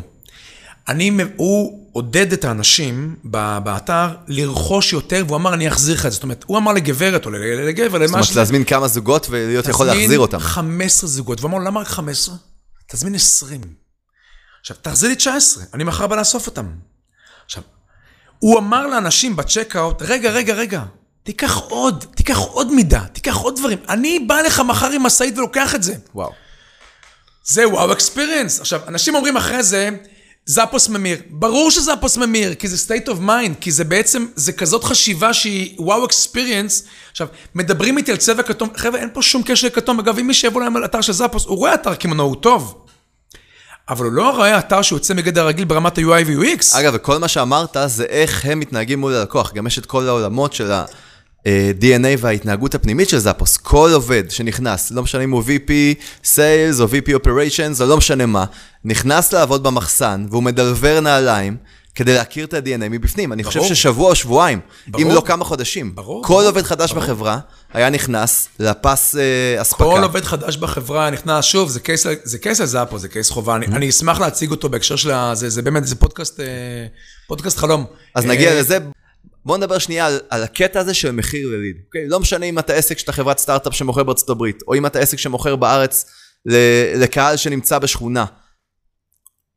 איך אתה מסתכל על הדבר הזה שנקרא מחיר לליד והאופטימיזציה שלו? אז מחיר לדרגה זה שקר אחר, אני רק אעשה באמת ב-60 שניות ראפ-אפ ל-CRO. אני אומר, כל ה-UI ו-UX הוא overrated, כל ה-CRO הוא overrated. מי שרוצה, אמר ג'ף בזוז בהקשר של עסקים, הוא אמר, focus on your customers, not your competitors. תפסיקו להתעסק, ואני אומר ללקוחות, תפסיקו עם הכתום צהוב ירוק פונט, תפסיקו, תפסיקו. אתם תתעסקו בבניית העסק שלכם, ואני מצטער להגיד כלפי הרבה הרבה עסקים והרבה מאוד חברות, שהם לא מצליחים להחזיק את הלקוח, ואני אתן פה תכף הרבה מאוד דוגמאות, אבל זה ההקשר הזה. מתי CRO כן רלוונטי? בהקשר של באמת לייצר חוויה. אז זה בהקשר של CRO. אתה ביקשת שאני אקפוץ, אני קופץ, כי יש לי עוד שקרים, תכף אני חוזר אליהם בהקשר הזה, אבל אני הולך לשקר של, ה, של המחיר לליד. אתמול מגיע ללקוח, קודם כל יש תמיד את הדיונים האלה של מחיר לליד. אני רוצה אולי ברשותכם להגיד את הדבר הבא. אני לא מכיר מינוחים ולא מתייחס למינוחים כמו בכלל impressions, אני לא יודע מה זה, לא מתייחס לזה, זה לא סופר את זה. אני גם לא יודע מה זה ליד, לא אכפת לי מה זה ליד. אני מתייחס לשני דברים איכותי, אה, בלבד. אני מתייחס לליד איכותי, זה דבר אחד, ו-conversion מלא לסליקה. כאילו מכירה מלאה. כן. כי לידים הרי, אם בא לך ליד, כולם מכירים את זה, יש הרי את הליד ג'נרטור בפייסבוק, מי שמהמאזינים לא יודע מה זה, אז בעצם זה טופס, לא כמובן לא דף נחיתה, אתה שם את הפרטים. מי שמכיר באמת את השטח, יודע שאחרי שאתה מרים טלפון ללידים האלה, הוא אומר לך, רגע, סליחה, אה, מה, אה, אה, לא, כי מה קרה הרי בפועל? יושב לו אדם עם אה, עין אחת על הפייסבוק שלו, עין אחת על נטפליקס, והוא יושב לו על הספה שלו, הוא ראה איזשהו משהו מומר, עשה זה, ולמחרת מצלצלים אליו. האם הוא באמת ליד? ממש, ממש, ממש, ממש לא. ליד זה אחד שאומר, אם זה חברת סטארט-אפ, שלום, אני מעוניין לראות דמו. או ליד זה אחד שנרשם, שרוצה לעשות איזושהי אקטיבציה, שהוא נרשם איזשהו תהליך. אה, אחד מהנושאים פה, אם אין לנו זמן, זה שקר האפליקציות. שקר הקונברז'ן לאפליקציות. אז זה בעצם ליד. לכן כל הלידים האלה, או מחיר ליד, או מחיר, זה דיון בכלל לא רלוונטי. אתמול מצלצל ללקוח, מדבר איתנו לקוח, והוא אומר, תקשיבו, חבר'ה, אני בא לעבור חברה. המחיר לליד שלי, שהייתה לי חברה, והמחיר לליד הוא היה 30 שקל, והמחיר החדש, ש... לא, המחיר כמובן עכשיו הוא 80 שקל. אגב, מי שמצוי כמובן, מה שקורה מאחורי הקלעים, זה לא שהחברה עשתה עבודה לא, לא טובה, אלא הם מיצו את הקהלים. אז כמובן שהמחיר לליד עולה. רציתי להגיד לו, אחי, אתה פאקינג סתום. Keep on the good work. לך אליהם, תגיד להם, תמשיכו חבר'ה, כי הרי באמת, אם יש לך ליד טוב ב-80 שקל, אתה צריך, הרי, הרי שוב, אני חוזר רגע לתחילת הסשן הזה, ואמרנו, מה זה שיווק לא טוב? זה שיווק של צעקות. אז כשאתה, בית עסק שלך, אני קורא להם בתי עסק שהוא מסננת. כשיש לך מסננת והלקוחות נוזלים לך, אז רק כשיש לך הזרמה נורא נורא חזקה של מים, המסננת תגיע לקו שלה. וזה, יסלחו לי, רוב העסקים. רובם עסקים של מסננת. רובם עסקים שכל הזמן נוזלים להם הלקוחות. כל הזמן נוזלים להם בכמה תהליכים, גם במכירה, גם ב, אה, ב, בהקמה של הלקוח, גם בשימור של הלקוח, זאת אומרת, כל הזמן, כל הזמן נוזלים לקוחות. עכשיו, אם היה לך באמת לקוח, שהוא באמת היית מצליח לייצר אותו במכירה ולעשות אותו לקוח, מה זה משנה אם זה המחיר שלך? עכשיו, נכון. מתי זה משנה לך הדיון הזה בכלל של מחיר per lead ומחיר במכירה? שאתה מוכר שטויות כ dropshipping. ואז, אם אתה מוכר איזשהו מוצר לא רלוונטי ב dropshipping, או כל מוצר אחר של שקר כלשהו, אז באמת באמת זה, זה, זה משנה, כי, כי אתה בעולם הישן. העולם החדש, מישהו יודע מה זה המרה, מישהו יודע כמה עולה המרה, מישהו, מייקרוסופט דנים בכלל בעניין של כמה עלה lead או המרה, מה פתאום, זה בכלל דינים אחרים, זה בכלל שיווק אחר בכלל, זה בכלל שיח אחר לגמרי. נכון. עכשיו, הדיון הזה הוא דיון שבעולם עכשיו. מתי הדיון הזה מתקיים? כשאין לך business. אם אין לך business, היה לנו איזשהו בית עסק, שהיו אמורים לרכוש בו כל שבוע איזשהו פריט. אה, סוג של אה, קמעונות כזה, כל שבוע. הבית עסק הזה, באחת לשלוש-ארבע פעמים, כאילו, שלוש-ארבע היו נעלמים הלקוחות. פשוט נעלמים. ו... ואמרנו לו, והוא אמר שכל הזמן הוא עסק בליד מכירה, ליד מזה, זה. רגע, אני רוצה להבין, כן. זה עסק שעובד על זה שלקוחות ירכשו אחת לשבוע מוצר? כן, כן, עסק. ואחרי עסק כמה עם- פעמים הם היו עסק- מפסיקים לרכוש. כן, עסק קמעונאות, בעצם הוא לא החזיק, תדמיין כמו עסק כמו שופרסל. אוקיי. אם באת בעצם, הרי ברור שלהביא את עלות הרכישה, אם מספיק שמישהו יודע קצת מספרים, נניח סתם דוגמא, בוא נדבר מספרים עגולים רגע, שנייה אחת, נניח, אה, סתם נדבר כזה ככלל אצבע, בסדר? אה, אה, קליק עולה נניח אה, שלושה, חמישה שקלים, יחס קונברז'ן 1 אחוז, סתם, נדבר, זה, זה, זה מספרים אגב לא רלוונטיים, כן, הכוונה, אני, אני חושב שהם שטויות, אבל נניח נדבר אותם. אז יבוא שופ, שופרסל, וברור שהוא יפסיד פר על הרכישה של לקוח, אבל האם אתה רכשת לקוח שהוא כל שבוע קונה אצלך, יש לו בכלל ערך לדבר הזה? מישהו יכול לכמת את זה בכלל במספרים? אף אחד לא יודע לכמת את זה במספרים. עכשיו, מתי אתה מדבר במספרים האלה? כשאין לך ביזנס. כשאין לך ביזנס לדבר במספרים, אבל אם אתה היית יכול להביא לי ליד טוב ב-80 שקל, ולשמור אותו שנה, value, מה היית? במקום כי- אחר. הרי אם יש לך עסק טוב, בוא ניקח דוגמה שיש לך עסק בתוכנה, היית אמור להמיר אותו 1 ב-5, אם יש לך עסק ל service, היית אמור להמיר אותו 1 ל-10, מה זה 80 שקל? מה זה 200 שקל? מה זה רלוונטי בכלל הדיון הזה? כי אתה היית אמור לקחת לקוח, לתת לו wow experience, והלקוח הזה היה הופך לשתיים, ושלוש, וארבע, וחמש. מה זה רלוונטי בכלל? מה זה המחיר הזה per lead? אני, בוא ניקח דוגמה על trust. אני חובב של טים פריס, ושומע אותו הרבה בדרכים. וטים פריס, ברגע שהוא מוציא אה, ספר, אז אה, בהמלצתך, אגב, אני נרשמתי ל Audible, אה, אה, ואני מיד רושם לעצמי אותו, ומיד מקשיב לו. זה רלוונטי דף נחיתה? זה רלוונטי הדיון הזה? זה רלוונטי כפתור צהוב, כתום, ירוק? זה רלוונטי כמה עולה קליק, כמה עולה... לא, יש לו trust, ויש לו ספר, זה בכלל לא רלוונטי. אגב, ב trust מול brand, ה brand בא כתוצאה מה trust, או שקודם יש trust ואז brand? איך אתה מסתכל על זה? brand זה דיון נורא מורכב אה, בהקשר הזה. תראו, brand, אני אגיד, אני פה מסכים עם סת' גודין שאומר שאם יש לך, ש... אם יש לך brand שאתה לא יודע להרגיש אותו, או לחוש אותו, להרגיש אותו, ויש לך, הוא מעורר בך רגש, אין לך בעצם brand. אם אתה נמצא באיזה בית מלון בלילה, וזה דוגמאות שלו, ואתה לא יודע באיזה בית מלון, אתה, אתה בהייאט, אתה, אתה במריוט, אתה בזה, בעצם אין brand. אבל אם אתה תדמיין שנייה אחת שלמטה יפתחו פה בית קפה של נייקי, אתה יודע איך זה ייראה. אם אתה תעמוד ליד אה, פרארי ותשמע את ה... אתה תרגיש משהו, אתה תחווה משהו, יש פה brand. אם אתה תדע איך הוא נראה, יש פה brand. אם אתה, אתה יודע, אה, כל דבר זה brand, זה או רגש, או זה, או שהוא תחושה, או משהו שאתה חווה לגביו. אם לא, it's just a logo, זה סתם אה, בהקשר הזה. אבל brand טוב זה, זה מישהו שהצליח לבנות משהו, שאתה גאה לשים אותו על הרכב שלך, על החולצה שלך, על המקום שלך, והוא מייצר לך איזושהי תחושה של שייכות מסוימת. שאתה אומר, ה brand הזה הוא מתאים לי, והצליחו לייצר brand. עכשיו זה דיון גם מורכב, שוב, לפודקאסט אחר, פיצול ברנדים ודיון של ברנדים, אפרופו סתם דוגמא, לאחרונה הגיעו פה ג'נסיס לישראל. ג'נסיס זה, מותג של יונדאי. brand לא יכול לקפוץ פתאום לסקאלה אחרת ולהחליט שהוא סקאלה אחרת, ולמתוח בעצם את המותג. הוא לא יכול לעשות מתיחת מותג. זה טעות, אגב, שעשו כמה אה, דוגמאות לרכב אחר, זה כמובן דיון אחר. אז הוא פתח מותג נפרד שנקרא ג'נסיס, שזה כאילו ה high-end. סוכנות נפרדת, מותג אחר, חוויה לא, אחרת, דומיין אחר, שונה. חברה אחרת, הכל הכל אחר, בשביל לתת את ההרגשה האחרת. אתה נכנס, מציעים לך אספרסו, זה לא אותו יונדאי שאתה מגיע ואומר לך, תשמע, בוא תקח לעצמך מים אה, מה... תמזוג לעצמך לבד מים בכוס, זה, זה ליגה אחרת, זה משהו אחר. וזה דיון מורכב. אבל זה אותם עקרונות של trust. brand הוא גם רגש, וזה דיון שמורכב. מי שהצליח לייצר brand, זה דרגה נוספת, מעל, שהוא באמת אה, הצליח לייצר איזשהו אה, brand נורא חזק. אז הדיון של שקר של lead, כמה עולה lead, בעיניי הוא בכלל לא רלוונטי. לא אכפת לי... אה, אני אומר, יש לך lead איכותי, אז בבקשה שקט, שים רגל על הגז, keep on the good תעשה work. כל מה שאתה יכול כדי לסגור אותו. תעשה כל מה שאתה יכול, ו- ותמשיך, תגיד לחברה, תמשיך. הרבה פעמים, אה, קלמה וטברסקי קוראים לזה, אה, אה, קלמה וטברסקי כמובן זוכה פרס נובל, יש להם, טברסקי זיכרונו לברכה, הם, אה, יש להם הרבה הרבה הרבה מה להגיד על אה, שיפוט וקבלת החלטות. כמובן היורש שלהם, או סוג של יורש, זה דן אריאלי, וקלמה וטברסקי קוראים לזה כישלון המנצח. הם קוראים לזה בעצם, אתה הגעת, הצלחת. יום אחד מגיע ללקוח, אומר לי, תשמע, אני מעצב תכשיטים. והתחלתי לעבוד עם חברת אינטרנט ועבדתי איתה באחוזים. והם מוכרים, מוכרים, מוכרים, מוכרים, מוכרים, זה הכי ישראלי, כאילו. ש... הם מוכרים, מוכרים, מוכרים, מוכרים, מוכרים, מוכרים, מוכרים, ואני רוצה לחתוך את המידלמן, הוא קורא לזה. אז אמרתי לו, הוא בא לשיחת מכירה, אמרתי, תגיד, אתה אידיוט. אתה אידיוט, יש לך פה משהו, יש לך פה ביצה, מטילת זהב, ביצי זהב, מה אתה עושה? מה אתה עושה? למה להזיז את הזה?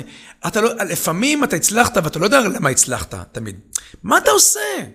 מה אתה עושה? זה מה אתה עושה? אל תיגע בזה, אל תיגע בזה. זה, זה כמו יום אחד מישהו פנה לאתר שלו, היה מקודם במקום הראשון בגול, הוא אמר לי, אני מבקש שתשדרג את האתר ותקדם אותי אורגנית. אמרתי לו, תקשיב, אני אגע לך בתור אתר, אני אזיק לך, בטוח. כי אני לא יודע מה אני אעשה, אני אזיק לך, אני, אני, אני אומר לך, אני... יש משהו עכשיו שהוא עובד איכשהו? יש משהו אחד יש פה... לך את המזל להחזיק שעובד- בזה? אין לך את המזל להחזיק בזה. אל תיגע, אל תיגע, אל תזוז, אל תזוז, אל תנשום, אל תנשום. פשוט תמשיך, פשוט תמשיך, פשוט תמשיך. זה מה שאתה, מה שאתה עושה, תמשיך. אז זה מה שאני אמרתי לאותו אחד עם, עם הלידים האלה. זאת אומרת, מה אתה עושה? למה אתה מחליף חברה? כי עכשיו, לא באתי להגן על החברה ההיא, באתי להגיד שזה שטות הדיון הזה, כי אם יש לך מחיר טוב, עכשיו, למה זה לא שטות לישראלים או לקהל האחר? כי אין להם ביזנס. כשאין לך ביזנס, שיש לך ביזנס של מסננת, וזה מה שאנשים לא מבינים, אין יד המקרה ב case כמו של אמזון, אין שום דבר כיד המקרה. אתם לא מצליחים להבין, ג'ף בזוז אומר שהוא יושב על קייסים של לקוחות, הוא מנתח שליחויות, הוא מנתח את זה, כי הם כל הזמן מפוקסים על, ה... על מה שצריך. ברשותך, זה, לא... זה כן קשור לביזנס וכמובן קשור ל-CRO, אבל ג'ף בזוז נתן עצה, אחת מחברות המופת זה, זה Basecamp. יש להם הרבה עצות, אה, ג'ייסון פריד הוא הבעלים, אה, אני אף פעם לא מצליח להגות את השם שלו, הוא נקרא דיוויד הנמייר, כן, הנמייר. הנמייר והסלוף, אני יודע, אני, אני בטוח טועה למאזינים, אבל מספיק לחפש DHH ב, ב, בכל מקום ולשמוע אותו. הם, הם, ג'ף בזוז הוא המשקיע שלהם, ושאלו את אה, ג'ייסון פריד, מה העצה הכי טובה עסקית שקיבלת? הכי הכי טובה. אז הוא אמר, העצה הכי טובה שקיבלתי עסקית, זה מג'ף בזוז, שאמר להם, אתם תשקיעו בדברים שלנצח לא משתנים. אמזון, צריך להבין, האסטרטגיה שלהם היא לא השתנתה הרבה מאוד שנים. לדוגמה, הבן אדם רוצה משלוח מהיר. האם יש מצב שהבן אדם ירצה משלוח איטי? never ever. ג'ף בזוז אומר, תמיד הבן אדם ירצה מחירים זולים. האם יש מצב שהבן אדם ירצה מחירים יקרים? never ever. אדם רוצה מגוון. האם יש מצב, ש... אז, אז זו עצה אחת העצות הטובות, אפרופו קידום אורגני וכו', תשקיע בדברים. עכשיו, ג'ף בזוז אומר, focus on your customers, not your competitors. אמזון כל היום, כל היום, כל היום משקיעה ביותר מהר, יותר משאיות, יותר לוגיסטיקה וזה, ו, וברור שיש להם conversion מעולה, אבל אין שום קשר לכפתור הצהוב, לירוק או לכתום בהקשר הזה. אז השקר הוא מחיר לליד, ואני באמת, כאילו, עושה איזו סגירה שהוא לדעתי הוא לא רלוונטי. אם יש לך לידים טובים, שקט, תמשיך. מה שאתה עושה הוא טוב, אתה צריך לדאוג שיש לך בית עצמי. עכשיו אני אתן לכם שתי דוגמאות. יש לנו איזושהי חברת תוכנה, אני לא יכול לנקוב בשמה, הוא ישמע אותי, הוא יתעלף. יש לנו איזושהי חברת תוכנה, שמזרימים להם באמת באמת הרבה מאוד לידים, והם מצליחים לייצר, מזרימים להם מלא מלא לידים, והם מצליחים לייצר באמת אה, אה, כניסה ל, ל, לדמו שלהם, וכניסה ל-14 days free. שזה כמובן אגב מודל נכון, שזה בעצם שוב מודל של trust. אה, מתי זה לא מודל של trust? כשאתה בעצם, אתה אומר, תביא את הכסף עכשיו, אבל אני אומר, אני סומך על עצמי. Mm-hmm. אני אתן לך פרימיום. אבל מה, הוא לא מצליח להחזיר את הלקוחות. הם נכנסים לתוך המערכת, הם ניגשים למסלול, הוא הולך לדמו, וכמובן הם לא חוזרים אליהם וכולי וכולי. עכשיו, אז תגידי, זה רלוונטי כמה אני מביא לך, וזה רלוונטי כמה אני מביא לך את הליד, זה רלוונטי מה הכסף, אם זה 30, 50, 80, מה, למה אנחנו דנים בזה? למה אנחנו דנים בזה בכלל? למה אנחנו... אתה יכול לדון בעסק שלך? יש לנו איזשהו עסק, עכשיו אנחנו מזרימים להם מלא מלא מלא לידים, בעלת העסק היא כמובן מתעצלת, אז היא שולחת להם מיילים אוטומטיים לאלה של הלידים. אם הוא ירצה, הוא יחזור אליה עוד פעם, כאילו. אבל הוא כבר יצר איתך קשר. זה השלב. תרימי טלפון. תרימי טלפון. תסגרי דמו. תשמע, מחיר הסגירה שלי מאוד מאוד יקר, אני מרגישה שאין לי מספיק קונברז'ן וזה. נכון, לכי, תעבדי על העסק שלך. אם את תקחי בית עסק אחד, לקוח אחד וזה, לכן לא מעניין אותי בכלל, אני לא יודע מה זה בכלל, לא יודע מה זה מחיר ליד, אני לא יודע מה זה מחיר ליד, לא יודע מה זה מחיר אם אני. מסכם את הדבר כן. הזה, זה שכל עסק צריך, צריך להיות קודם כל כנה עם עצמו, והמערכת היא לא מערכת של להכניס ליד במחיר מסוים ולעשות לו אופטימיזציה, המערכת היא לסגור את הליד ולא להיות מסננת, להיות עסק שמחזיק את הלקוחות, וכל לקוח שנכנס הוא לא לקוח שעוזב אחרי רגע, אלא הוא לקוח שנשאר, מתמיד, וגם ממליץ עליך אחרי זה. נכון, ואני רוצה לתת פה טיפ. מה ה-state of mind? אני רוצה לתת ליזמים, וגם לעצמי כמובן, אה, הלך רוח. אני רוצה להגיד ליזם את הדבר הבא, וככה בונים עסק. בבקשה תדמיין, זה אגב מה שאני אומר לגבי קידום אורגני. אני אומר, הקידום האורגני, תדמיין, אני אומר לבית עסק, מה היה קורה אם לא היה גוגל? מה היית עושה? אלו הפעולות שאתה צריך לעשות. אני רוצה להגיד ליזמים את הדבר הבא. תדמיין בבקשה שאין אינטרנט, אין שלטי חולצות, אין רדיו, אין מדיה, אין כלום. ועכשיו תבנה את העסק שלך. ו- ואחרי זה אני אומר לך, זה יגיע. עכשיו, איפה כן מגיע הדיגיטל? כי הרי יש מקום הדיגיטל. הדיגיטל כן מגיע למקומות מסוימים, כי הוא כן צריך לפנות למקומות של ריוויוז, והוא כן צריך לעודד את זה. אני יכול לתת הרבה מאוד דוגמאות לאיפה מגיע הדיגיטל אה, בהקשר הזה. אתן לך דוגמה. נניח תהיה חברת תוכנה ל-firewall, בסדר? סתם, זה תחום, היום אתה אומר בישראל AI או סייבר, אז מתחילים, שים עליך כסף מזה, אבל נניח סתם יש לך איזו דוגמה ל-firewall. שולח לך לקוח, אומר לך, תשמע, בואנה, המוצר שלך מדהים, איזה יופי, איזה מדהים, איזה זה, תבורך. אתה צריך לעשות לו reply, וכאן מגיע השיווק הדיגיטלי, שהכותרת שלו הוא trust, אתה צריך לעשות לו reply, תשמע, תודה רבה לך. אתה יכול לשים את זה בבקשה בגוגל, אתה יכול לשים את מה שאמרת בקפטרה, אתה יכול לשים את מה שאמרת ב-G2, אתה יכול לשים את מה שאמרת בפייסבוק. זה השיווק המודרני. זאת אומרת, שיווק שמודע לאיזשהו trust, הוא ממנף את הדיגיטל לתוך העולמות של הטראסט, אבל הוא לא קשור לאיזה מאמר אה, ספאמי שהודי כתב לך בשלושה וחצי דולר, אה, What is firewall? firewall? אחי, לך הביתה. זה לא מתאים, זה לא רלוונטי, זה בעולם, באמת בעולם הישן. אז בהקשר הזה אני אומר, ת, יזמים יקרים, תדמיינו, אין אינטרנט, אין שום דבר, יש רק trust, trust, trust. איך הייתם בונים את העסק שלכם? וזה... יש כך... רק trust, והלקוח הבא תלוי רק בלקוח שנמצא אצלכם כרגע. הלקוח הבא תלוי בהאם ייצרת שיחה שתעבור בין דני לבין עידו, שדני הולך להשתמש ב ClickUp והוא צריך להיות כל כך כל כך מרוצה שהוא יגיד לי, תשמע עידו, זרוק את ה Asana, ה ClickUp מכה את ה Asana. זה השיחה, ככה השיחה. אגב, אגב, רק שאתה, שכל אחד פה מהחברות משתמש באמת בעשרות כלים, גם אנחנו כמובן, אתה ואני משתמשים, אין שום כלי שאנחנו משתמשים שלא התייעצנו עליו לפני זה, אין שום שרת. כולם יודעים שזה לא רלוונטי נכון. לשים שרת מי ממיר יותר, אנחנו מתייעצים בינינו, אנחנו מחליטים בינינו, אנחנו עושים לזה סשנים. אז זה הנושא של השקר של המחיר של lead. אז עידו, דיברנו פה על כמה דברים. בואו נדבר על הנושא, אחד המעניינים, אה, וגם כן היה פה פרק אה, שלם על זה, על analytics. אני לא שואל את השאלה, אני רק אומר לך analytics. קח אותי מפה. אני אשאל, אני אשאל אותך שאלה בבקשה, ואתה, אם לא תענה לי בכנות, אני אענה בשם עצמי כאילו. אני שואל אותך לגבי האתר שלך באמת. מתי לאחרונה פתחת את ה analytics שלו? באמת. תגיד לי, ואתה, רגע, ואתה לא חייב להגיד אם יש פה לא, מאזינים. לא, באמת באמת אין לי שום בעיה להגיד, לפני אה, שלושה ימים, ול, ביום ול, שני. ולפני זה? כמה שבועות. כמה שבועות. אני לא פתחתי את ה analytics שלי לפני שנה, לא יודע, שניים. הסתכלתי אם הוא עובד אולי, יש לו Tag Manager או משהו כזה. כי מה בעצם הקטע? כל הדיון הזה של Data Driven, זה בעצם הדיון שהוא נורא נורא סקסי, הוא Data Driven, תסתכל ב analytics, לקוחות אומרים, תביא לי נתונים, תביא לי נתונים, תביא לי נתונים. אז אני רוצה להגיד את מה שאמר צ'רצ'יל, הוא אמר, אורכו של הדוח מגן עליו מפני קריאתו. אה, יום אחד אה, קיבלתי דוח של חברת קידום אחת, היא שואלת אותי, אז הלקוח אומר לי, תשמע, יש לי דוח, תראה את הדוח. אז הוא שולח לי את כל הייצוא של analytics, שזה, זה, לא יודע מה, 90 ומשהו עמודים, אני לא יודע כמה, כאילו הוא עשה export לכל ה analytics, אז ה, מה החברה עשתה לו? היא לקחה את כל ה analytics ושפכה עליו, כאילו. עכשיו, אני רוצה להגיד שזה לא רלוונטי להסתכל analytics. המילה data driven לא מעניינת. המילה לבנות עסק הוא מעניין, המילה קונברז'ן לא מעניינת, הגולים לא מעניינים, הפאנלים לא מעניינים. וואלה, אתה יודע מה, אני ממיר יותר דרך הערוץ הזה, וואלה, אתה יודע מה זה עכשיו. מה כן בעצם מעניין? מעניין לראות אנליקס כן פעם אחת, לבדוק אותו פעם אחת, ובאמת לבוא ולראות האם יש לי פה איזשהו כשל, אבל בוא ניקח את זה צד אחד יותר קדימה. אני שואל שאלה אחת מרכזית, בכלל אגב, זה קשור לאופטימיזציה. כל משהו אחד צריך להיות לך action item בצידו. אני אתן לכם דוגמה. שואלים אותי לקוחות, כמה גולשים יש לי ב mobile? אז אני אומר לו, זה משנה? זה, זה, זה משנה? כי הרי אם היה 10 אחוז, 20 אחוז, 30 אחוז, 40 אחוז, 50 אחוז או 60 אחוז, היית צריך הרי בכל מקרה להתייחס ל mobile, דיברנו על זה בהקשר של UX, אז מה זה משנה?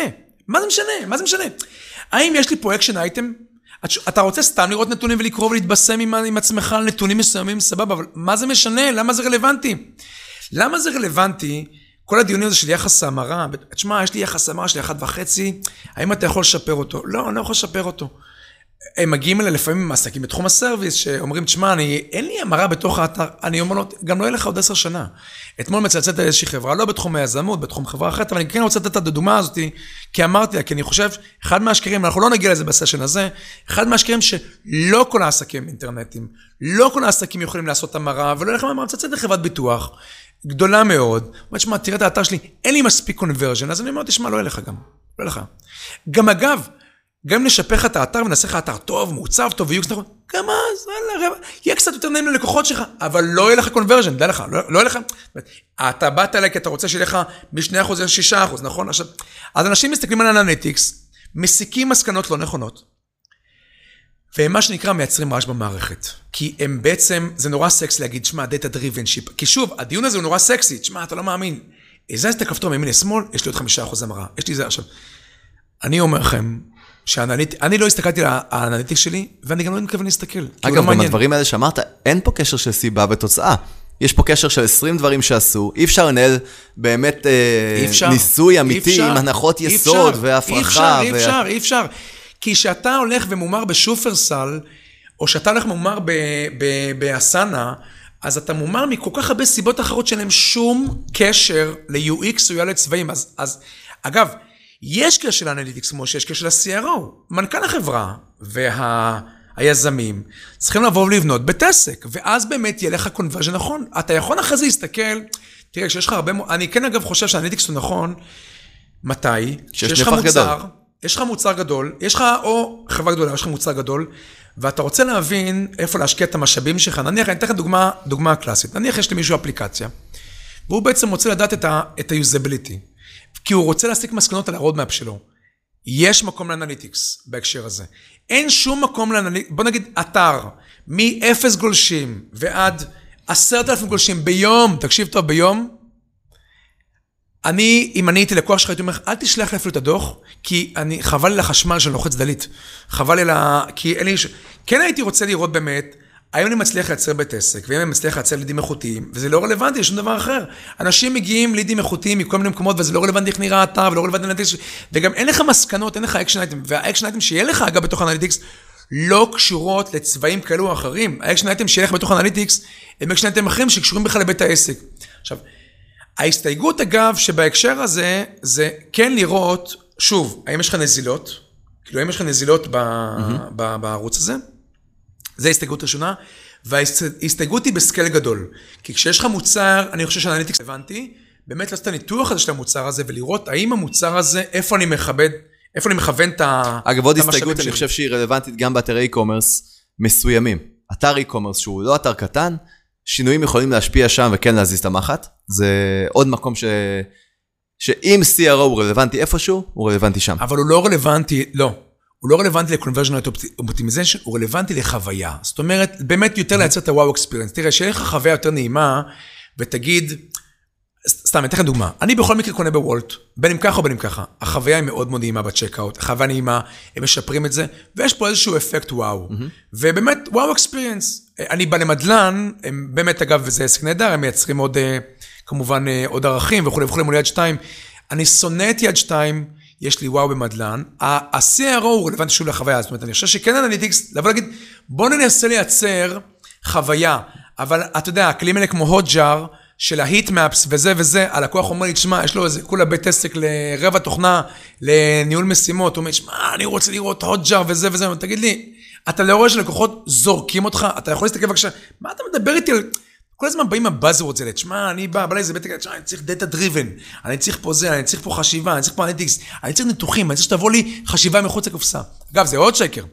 אני תמיד אומר ללקוחות, חבר'ה, בקופסה יש כל כך, כל כך, כל כך, כל כך, כל כך, כל כך הרבה, למה צריך? אתה מיצית את הקופסה? הרי אם אתה חושב על זה סתם, כמו שאומרים, בין אה, שתי, נק... שתי נקודות, בין קו יש הרי מיליוני נקודות, מיל... אין סוף נקודות, אז אני אומר, בתוך הקופסה יש אין סוף חלקיקי שינויים. אני אומר ללקוח הטוחס הזה, אתה מיצית את הקופסה? תמצא את הקופסה בבקשה. כשתמצא את הקופסה, תבוא אליי, אנחנו נחשוב מחוץ לקופסה. אני עוד לא ראיתי עסק שמיצה את הקופסה, גם אילון מאסק לא מיצה את הקופסה, כי הנה הוא בתוך קופסה, והיא מדהימה והיא נהדרת והיא mind blowing.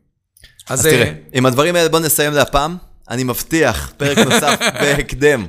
אה, עכשיו, אני רוצה להגיד לך משהו ככה... חכה להשקירים על האוטבורן וטאבולה. זה אאוטבורן וטאבולה ולינקדאין עוד לא יש לי הגענו. הרבה, יש לי הרבה, יש לי הרבה. יש לי הרבה אמיתות שאנחנו חושבים שהן לא רלוונטיות. אמ, אז ככה, בכנסים שאנחנו הולכים ובשיחות שאנחנו מדברים, אנחנו תמיד מדברים על זה שצריך לקחת דבר אחד, ו- ו- ובזה בעצם הכנס היה שווה, או כן. ספר שאתה קורא ואתה מקבל רעיון אחד שהוא הופך את הספר לשווה. כן. אז אני ממליץ למאזינים לשמוע את הפרק הזה עוד פעם, ויש לעידו לפחות 6-7 תובנות פה מדהימות שאתם יכול, יכולים ליישם בעסק שלכם מחר בבוקר, בסטארט-אפ שלכם מחר בבוקר. תתעלמו מהדברים הלא חשובים, תתרכזו במה שכן חשוב, ויש פה באמת המון כאלה. אז עידו, ממש תענוג. תודה רבה, רק אני רוצה להגיד מילה אחת, שזה בעצם הכ- הכותרת פה בעצם, של כל הדבר הזה, זה כי, הרי כמו שאמר פול גרם, מה העצה הטובה? הכותרת שאני רוצה להגיד, ועם זה לצאת בעצם ליזמים, זה האופטימיזציה. איפה לא לבזבז את האנרגיה ואיפה לבזבז את האנרגיה, כי אני כן חושב ששווה להם לבזבז את האנרגיה במסע לקוח. אני כן חושב ששווה לבזבז את האנרגיה באופ- באוטומציות, אני, אני חובב אוטומציות, אני מאמין באוטומציות, אני חושב שזה נכון. אני כן חושב ששווה לבזבז את האנרגיה בכלים. יש הרבה מאוד מקומות שכן שווה, אבל אני חושב שלא שווה לקרוא דוחות כל היום, כמו לא שווה אקסלים כל היום. אז הכותרת שהיזמים צריכים לקחת מכאן את הדבר הזה, זה איפה הפרטו, איפה ה-20-80, איפה 20% מהמשאבים שלו, שמביאים לו 80% מה, מהתועלות, ואיפה, כמו המקומות האלה, לא לבזבז את המשאבים. סגור. עם זה נסיים. אז עידו, תודה רבה שהגעת. תודה רבה. תענוג.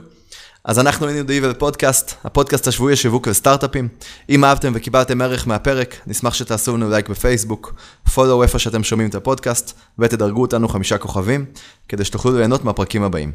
אם אתם מכירים עוד מישהו שיכול ליהנות מהפרק, נשמח שתתייגו ותשתפו. וזהו, נתראה בפרק הבא. תודה רבה.